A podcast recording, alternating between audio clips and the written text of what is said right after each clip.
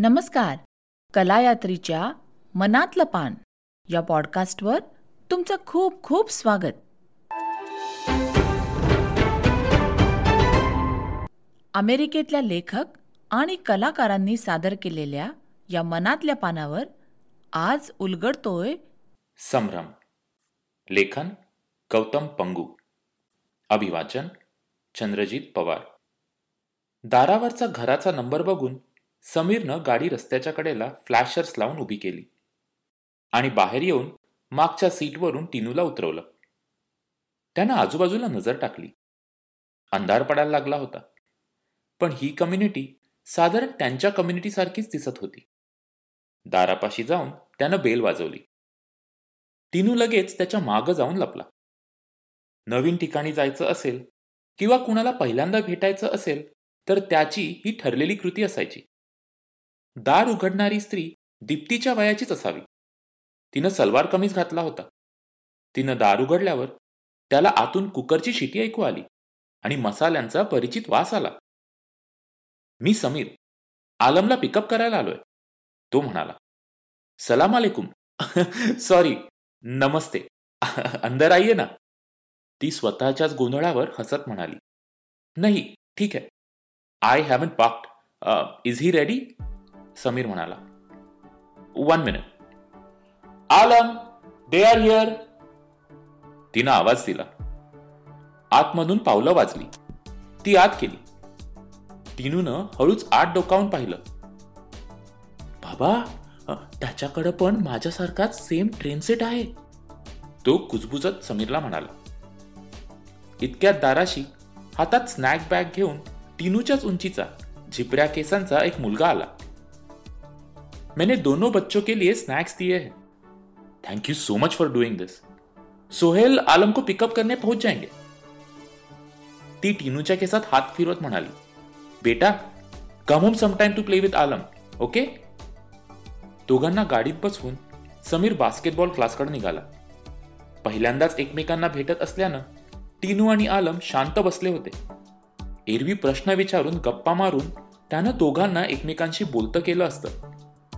पण आज तो आपल्याच विचारात होता. सोहेल त्याच्या कंपनीच्या रिसर्च क्वालिटी डिपार्टमेंटमध्ये होता. समीरची आणि त्याची भेट महिन्यापूर्वीच झाली होती. एके दिवशी समीरला काही अर्जंट सॅम्पल्स तयार करून कोलॅबरेटर कंपनीला एका प्रयोगासाठी पाठवायची होती. हा प्रयोग महत्त्वाचा असल्यानं शिपिंगच्या आधी सॅम्पल्स बरोबरची डॉक्युमेंट्स क्वालिटी डिपार्टमेंटनं मंजूर करावीत अशी त्यांनी मागणी केली होती. समीरला काम संपवायला उशीर लागणार होता. पण तेव्हा सोहेलनं त्याच्याबरोबर थांबून सगळं रिव्ह्यू आणि अप्रूव्ह करायची तयारी दर्शवली होती. संध्याकाळी लॅबमध्ये दोघेच होते. त्यांच्या गप्पा हिंदीत सुरू झाल्या. सोहेल पाकिस्तानचा होता. समीर सारखाच ग्रॅज्युएट स्कूलसाठी अमेरिकेत आलेला. या कंपनीत तो काही वर्ष मॅन्युफॅक्चरिंग डिव्हिजनमध्ये होता. पण अलीकडेच रिसर्चमध्ये आला होता. इतकी वर्ष झाली पण प्रमोशनचं काही चिन्ह दिसत नव्हतं. शेवटी कंटाळून मी डिपार्टमेंट बदललं. आपला देसी लोकांचा प्रॉब्लेम असतो तो म्हणाला होता. आपण आपलं खाली मान घालून काम करतो आणि घरी जातो. या अमेरिकन सारखं पुढं करता येत नाही आपल्याला. म्हणून साला इतका स्ट्रगल करावा लागतो. मूळचे भारत आणि पाकिस्तानचे असले तरी अमेरिकेत येऊन हे दोघं देसीच होते. हे तो सहजगत्या बोलून गेला होता. ब्रेकरूममध्ये कॉफी घ्यायची का? समीरनं विचारलं होतं. अरे त्यापेक्षा मस्त चहा घेऊ सोहेल म्हणाला होता. त्याच्याकडं लिप्टनच्या टी बॅग्स आणि नानकटाई बिस्किट होती. चहा घेता घेता घरच्या गप्पा सुरू झाल्या.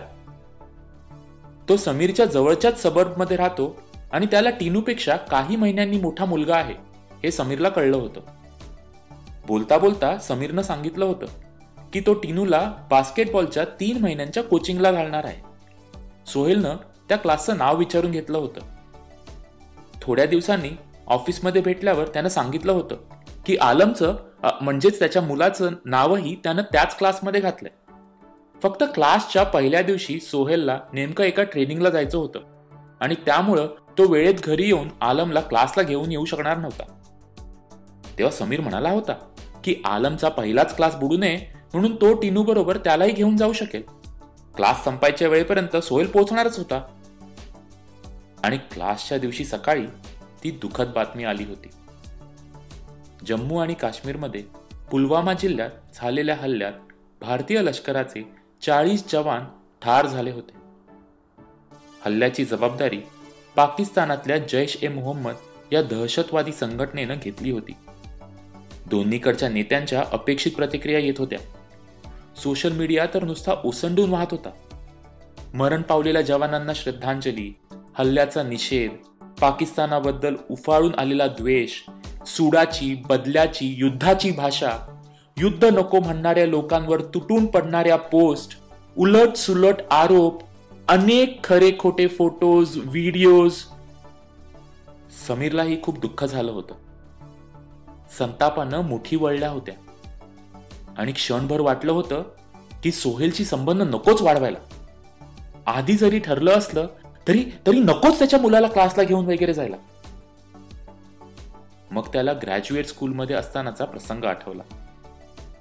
भारत पाकिस्तानची वर्ल्ड कप मॅच रात्रभर जागून बघितल्यावर सगळे मित्र एका नवीन इंडियन रेस्टॉरंटमध्ये जेवायला गेले होते. भारत जिंकल्यामुळे सगळेच एकदम खुशीत होते. रेस्टॉरंटच्या मालकाशी गप्पा सुरू झाल्या. तेव्हा त्यांना कळलं की दारावर इंडियन रेस्टॉरंटची पाठी लावणारा तो स्वतः पाकिस्तानी होता. या अमेरिकन्सना इंडियन रेस्टॉरंट असे बोर्ड्स बघायची सवय झाली आहे. त्यामुळे तेच सोपं पडतं. आणि खरं सांगा आपल्या खाद्यपदार्थात खरंच खूप फरक आहे का? भारत जिंकला म्हणून त्यांना फ्री डेझर्ट देत तो म्हणाला होता. आणि एक गंमत सांगू का? भारतीय आणि पाकिस्तानी लोक माय देशापासून जितके दूर जातात ना तितकेच चांगले मित्र बनतात. समीरलाही तेव्हा ते म्हणणं पटलं होतं.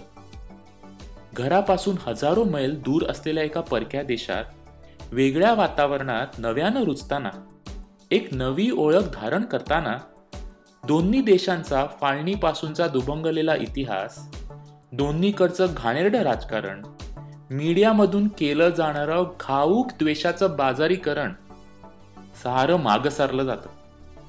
आणि अधोरेखित होतं ती राहणीमान भाषा कला खाणं पिणं यातली सामायिकता.